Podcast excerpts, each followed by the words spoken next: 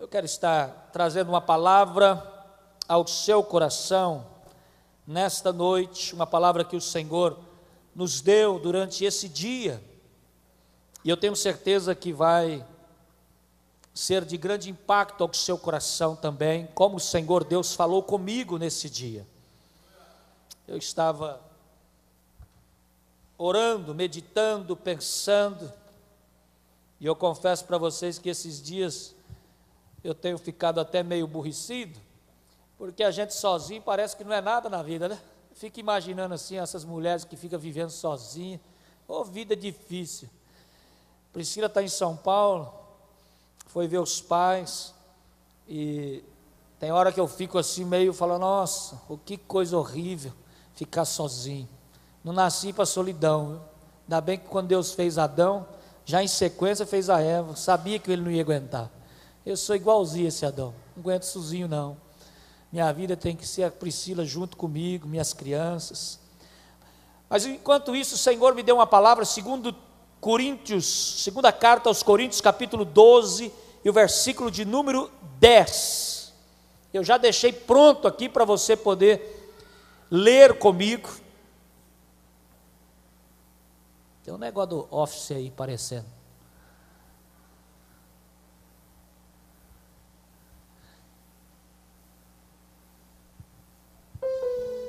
Assentado mesmo como estás. Tirou aí? Segunda carta a quem escreve o apóstolo Paulo, a igreja de Coríntios, capítulo de número 12. Nós estaremos lendo nesta noite, para a glória do Senhor Jesus. O versículo de número 10 diz assim: Porque isto por amor de Cristo, regozijo-me nas fraquezas, nos insultos, nas necessidades, nas perseguições, nas angústias, pois quando sou fraco é que sou forte. Vamos repetir esta última parte deste versículo? Pois quando sou fraco é que sou forte. Pai, pedimos que o Senhor venha falar conosco, que o Senhor venha ministrar sobre as nossas vidas do teu poder e da tua graça. Manifesta, Senhor amado, do teu poder, da tua presença, e que possamos nesta noite, Senhor amado, ouvir a tua voz através da tua palavra. Oramos em nome do teu filho Jesus. Amém,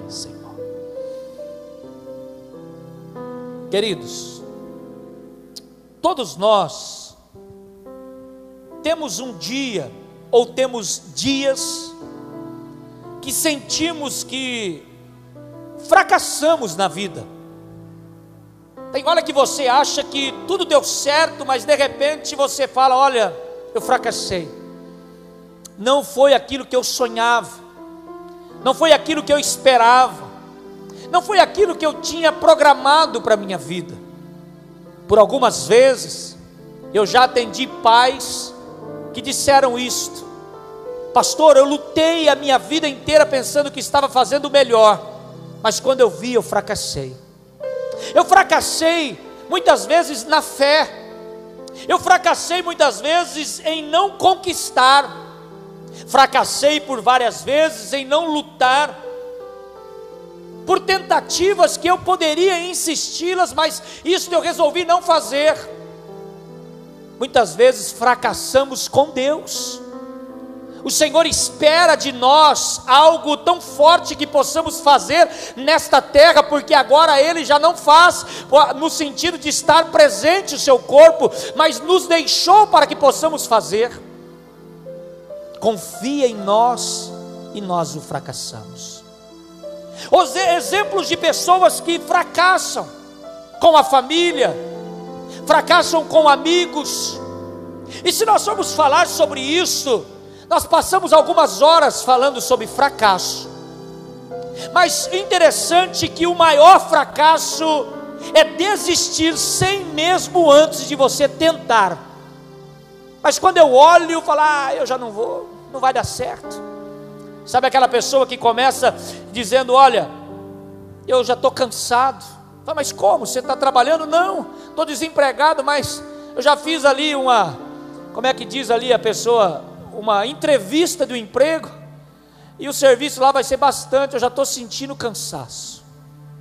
A pessoa parece que coloca já no seu coração algo que parece que tudo não vai dar certo e tudo está ficando difícil. E na Bíblia nós vemos e encontramos alguns homens que ao longo da sua história, ao longo da sua jornada, tiveram momentos de fracasso na vida. Tiveram momentos então agora em que olharam e falavam: como que eu vou fazer? De que forma que eu vou fazer? Como que eu vou dar sequência? De que forma que eu vou continuar a minha vida? Mas eu olho interessante que o Senhor não estava preocupado. Ou eu olho e vejo que o Senhor não está preocupado como como você começou a sua carreira, como você começou a sua história, mas o Senhor está muito preocupado como que você vai terminar a história que você construiu. Como que você vai terminar aquilo que o Senhor Deus já colocou nas suas mãos?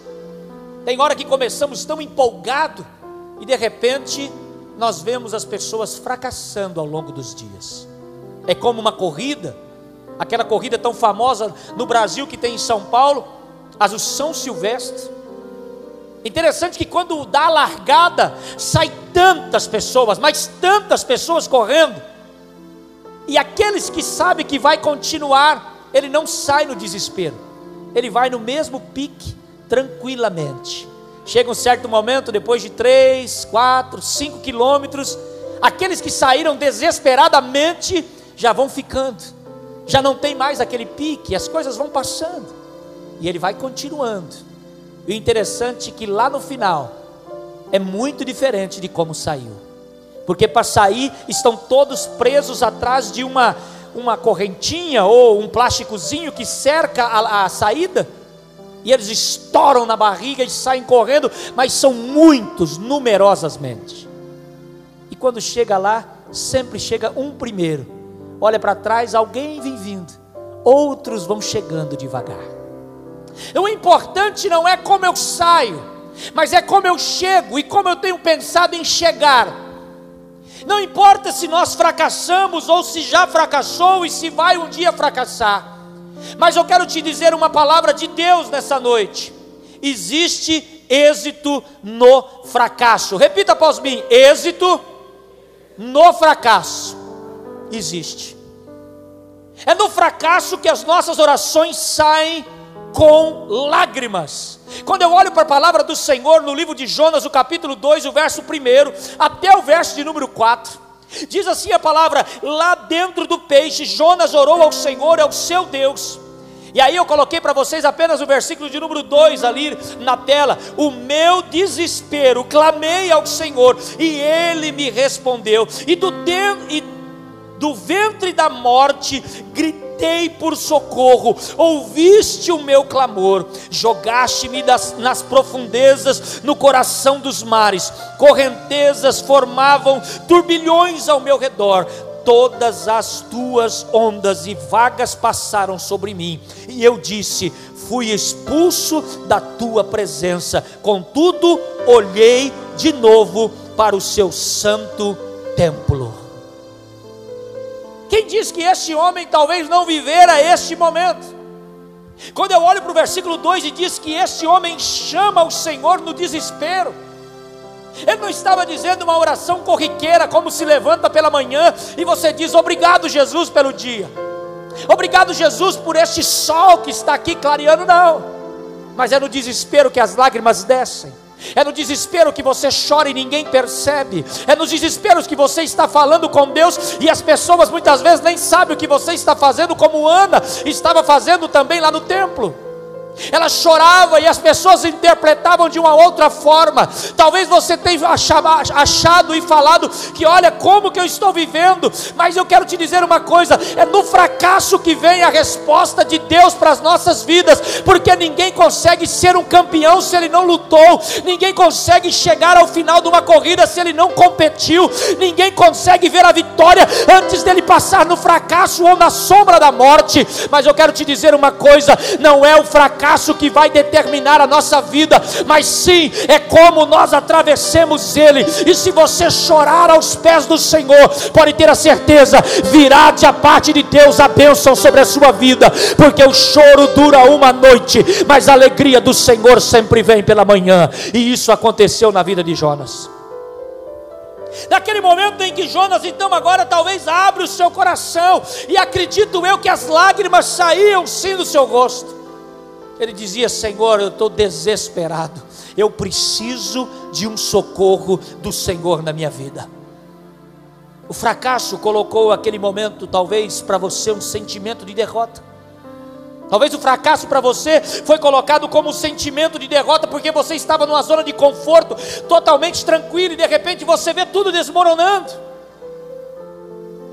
O Senhor Deus, Ele nos vê em nossos fracassos.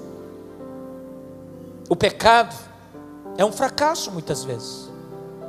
Porque tem hora que nós estamos lutando contra tudo e contra o sistema. Mas de repente, ao longo dos dias, nós erramos. E o remorso bate, o temor bate. E você diz: Eu fracassei mais uma vez. Eu não podia ter feito. Mas aí o Senhor nos vê. O temor do Senhor sai, cai sobre as nossas vidas e nós nos levantemos de novo, porque Ele nos dá essa oportunidade. Talvez o fracasso tenha batido a sua porta e tenha te deixado errar, tenha te feito pecar. Mas eu quero te dizer uma coisa nesta noite: Jesus te ama do mesma forma. Ele só quer ver em você uma postura diferente para enfrentar os fracassos que te cercam. Quando eu olho para uma segunda coisa interessante desta noite, eu posso olhar e entender que quando eu vejo êxito no fracasso, tenha a consciência do fracasso, mas a confiança na suficiência de Cristo Jesus. Tenha consciência do fracasso, mas a confiança na suficiência de Cristo. Lucas capítulo 5, o versículo 5 diz assim: e Simão respondeu: Mestre, esforçamos a noite inteira e nada pegamos. Mas por que és tu que está dizendo: Eu vou lançar as redes? Simão Pedro estava totalmente certo.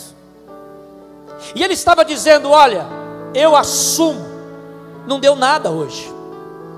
Eu assumo que nunca deu isso, talvez e errado, mas hoje deu. Eu lutei durante toda a noite e durante toda a madrugada eu lancei a rede por várias vezes, mas nada eu consegui pegar. Eu estou fracassado porque eu sou profissional nessa área, mas não deu certo. Eu lutei de todas as formas.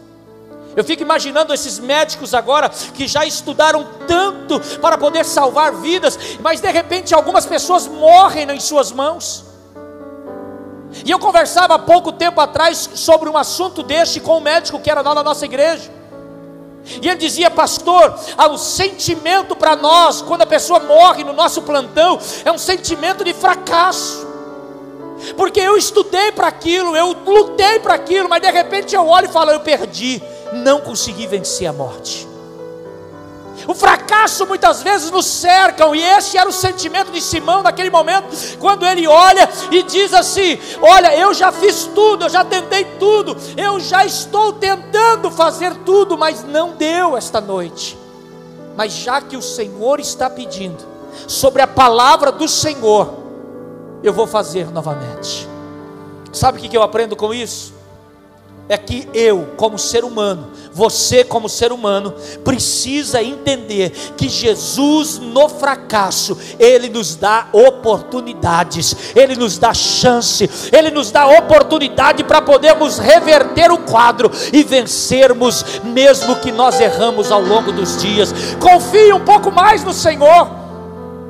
Confie no Senhor novamente. Confie no Senhor outra vez confie em Jesus e nas promessas que Ele deixou para nós. Quando eu olho para este texto, quando eu vejo então agora neste momento ele dizendo: Olha, sobre a palavra do Senhor, então eu vou, eu vou fazer novamente. Já que o Senhor está pedindo, eu vou fazer novamente. Quantas vezes que você tem fracassado? Pastor, eu tenho fracassado uma vez por mês, uma vez na semana, uma vez por dia. Eu não tento, eu não quero fazer o mal, mas quando eu vejo, eu fiz, como diz Paulo. Pastor, eu não desejo, mas como diz Isaías, eu nasci no lugar de impuros lábios e a minha boca está contaminada. Mas de repente o Senhor nos convida nessa noite a de entender que mesmo no fracasso, o Senhor continua sendo nosso advogado. E ele está intercedendo. E ele quer que nós tomamos uma diferença postura e possamos reverter o fracasso em êxito para a glória e o louvor do nome do Senhor Jesus. Quem diz que o fracasso será eterno, que o fracasso vai nos contaminar e vai nos destruir a vida inteira? Mas é no fracasso que nós choramos aos pés do Senhor. É no fracasso então agora que eu paro então agora apenas de ter, ou melhor, eu tenho a consciência que eu tenho errado mas eu tenho sim a grande certeza, suficientemente, eu sei que Cristo pode mudar a história da minha vida. Eu posso entender em terceiro lugar, nesta noite, é que quando eu vejo o êxito no fracasso, eu passo ou passe a ter a visão de Deus e não a impressão daqueles que te apontam. Quando a gente está no fracasso, as pessoas costumam até trocar o nosso nome. Eu não sei se você já conheceu alguém que tinha muito dinheiro e de repente ficou sem nada. Eu não sei se você já conheceu alguém que tinha um certo apelido e ao longo do fracasso da sua história as pessoas passaram a apelidá-lo ou passaram a chamar somente por aquele apelido. Eu conheci um empresário em que enquanto ele vivia uma vida muito boa, ele estava muito rodeado de pessoas. Mas no fracasso, as pessoas lembravam ele, lembra, lembravam dele, apenas dizendo: aquele que tinha as coisas, aquele que tinha o mercado, aquele que era dono da rede de mercado, aquele, é. Ele já não tinha mais nome. Ele era lembrado todos os dias por aquilo. Quando você vai dar um endereço para alguém, ou você quer apontar alguém, as pessoas sempre gostam de olhar e apontar as pessoas pelos erros que elas cometem. Quantas coisas boas que muitos homens já fizeram, mas se ele vacilou uma vez na vida, ele é lembrado pelo resto da vida por aquele vacilo. As pessoas só lembram dele pelo aquele erro que ele cometeu. Você não lembra dos bons momentos.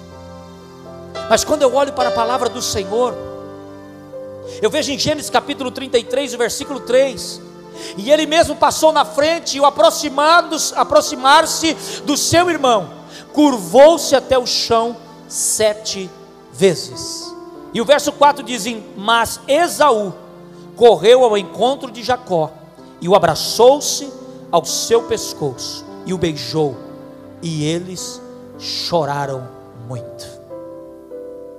A impressão que nós todos temos quando lemos a história de Jacó e que o seu nome já o próprio significava. Jacó tinha um nome que o nome dele já o dava o diagnóstico: trapaceiro, enganador. Era o menino que queria se dar de bem na vida, dar uma desperto na sua história. Mas ele foi levando isso e essa identidade foi sendo criada por ele mesmo. Até chegar um tempo em que naquele dia ele falou: Não, hoje eu preciso desse encontro com o Senhor Deus. E o anjo apareceu, e naquela briga com o anjo, de verdade, o anjo pergunta quem ele era, e naquele momento ele diz de fato quem ele era: Eu sou Jacó. Eu sou esse homem mau. Eu sou esta pessoa em que trazem e que me julgam ou que me apontam. Mas eu não quero permanecer sendo este, eu quero ser novo, eu quero ser diferente. Seu nome foi trocado para príncipe de Deus. Esse homem passou então agora a viver uma nova vida e aquilo que Deus já havia prometido lá atrás. E a sua vida passou a ser diferente de uma forma tão forte e verdadeira. E quando ele encontra o seu irmão, eles se abraçam, choram. E naquele momento eu entendo que ele começou a fazer tudo isso porque ele estava vivendo a visão de Deus para a sua vida. Você já parou para pensar se a gente vivesse aquilo que as pessoas quisessem que a gente vivesse? Olha, hoje você põe essa camisa, tá bom. Olha, não, não gostei, põe essa roupa. Olha, faça isso, faça aquilo. Você não vai viver a sua vida. Mas uma coisa a gente pode viver: a vida da identidade de Cristo Jesus. Essa é eterna e esta vale a pena. Eu não posso me importar com o que vão dizer de mim.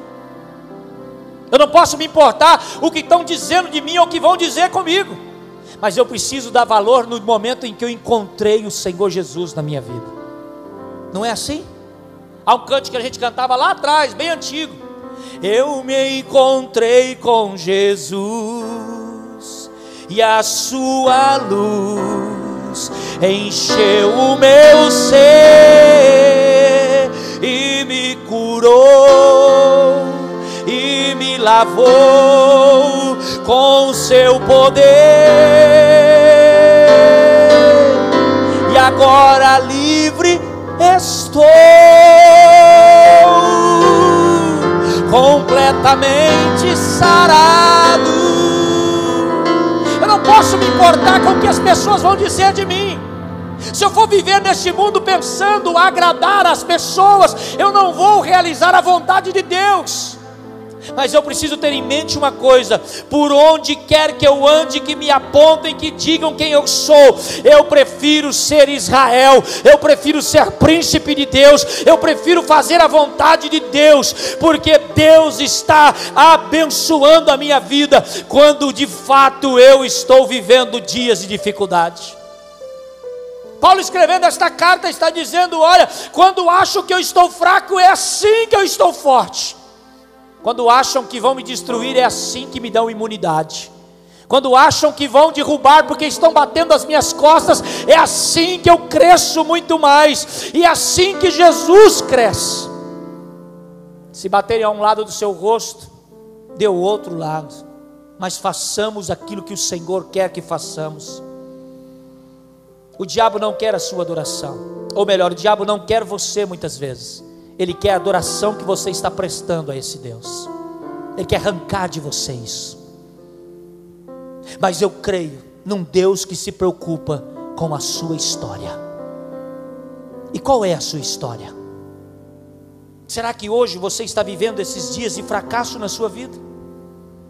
Se você tem vivido, eu quero te convidar a entender que por mais que o fracasso tenha te cercado, não olhe para ele como derrota, mas entenda que nele Deus te dará a válvula de escape para a sua vida eterna. Coloque-se de pé nessa noite. A minha fé, ela não pode estar baseada em outras coisas, a não ser servir ao Senhor e viver para o Senhor Jesus. E é por isso que eu estou convidando você nessa noite a se humilhar diante do Senhor e dizer: Senhor, por mais que aqui dentro esteja destruído, por mais que a minha oração até mesmo não tenha chegado ao teto, Senhor, eu preciso mudar o fracasso em êxito na minha vida. Eu preciso mudar a história da minha vida. Eu preciso, de fato, mudar a história da minha vida. E eu quero te apresentar nessa noite a oportunidade de você poder orar ao Senhor Jesus. Diga para o Senhor nesta noite. Diga para Ele: Senhor, eis-me aqui. Conte para o Senhor neste momento os seus problemas. Conte para o Senhor nesta noite aquilo que tem te levado ao fracasso. Conte para o Senhor aquilo que tem te levado a errar, e esse errar tem te fracassado na vida espiritual, tem te fracassado na fé, tem te fracassado na vida com o Senhor Deus. E de repente você fala, mas tudo podia ser diferente. mas eu fracasso tem dia. Diga para o Senhor nessa noite, e Ele vai mudar a história das nossas vidas. Pai, eu quero orar neste momento, pedindo a tua bênção e a tua graça. Eu quero orar, ó Deus amado, pedindo a tua presença poderosa. E que o Senhor, ó Deus amado, venha sobre as nossas vidas. Deus amado, nos abençoar Pai querido, nós repreendemos todo fracasso. Ó Deus amado, que o Senhor venha fazer, ó Deus amado, desse fracasso gerar, ó Deus amado, abundância de êxitos na sua vida. Ó Deus, e que eles possam, Senhor amado, viver uma vida, Senhor amado, segundo o teu poder e a tua graça, de uma forma extraordinária, para a glória e o louvor do teu nome. Pai querido, nós queremos, Senhor amado, pedir que todos quantos, ó Deus amado, têm vivido, Senhor amado, dias de angústias e de dificuldade, Senhor amado, sem esperança, que o Senhor venha gerar aos seus corações, ó Deus amado, a vontade, Senhor amado, de lutar e de poder entender que o Senhor está com eles e que eles podem, no nome do Senhor, ó Deus amado, mudar a história que os cercam. Por isso, ó Deus amado, nós pedimos a tua bênção e a tua graça para a glória e o louvor e adoração do teu nome. Muda, muda a minha história, muda a minha vida, muda a história do teu povo e faz-os prosperar no nome do Senhor Jesus. Amém.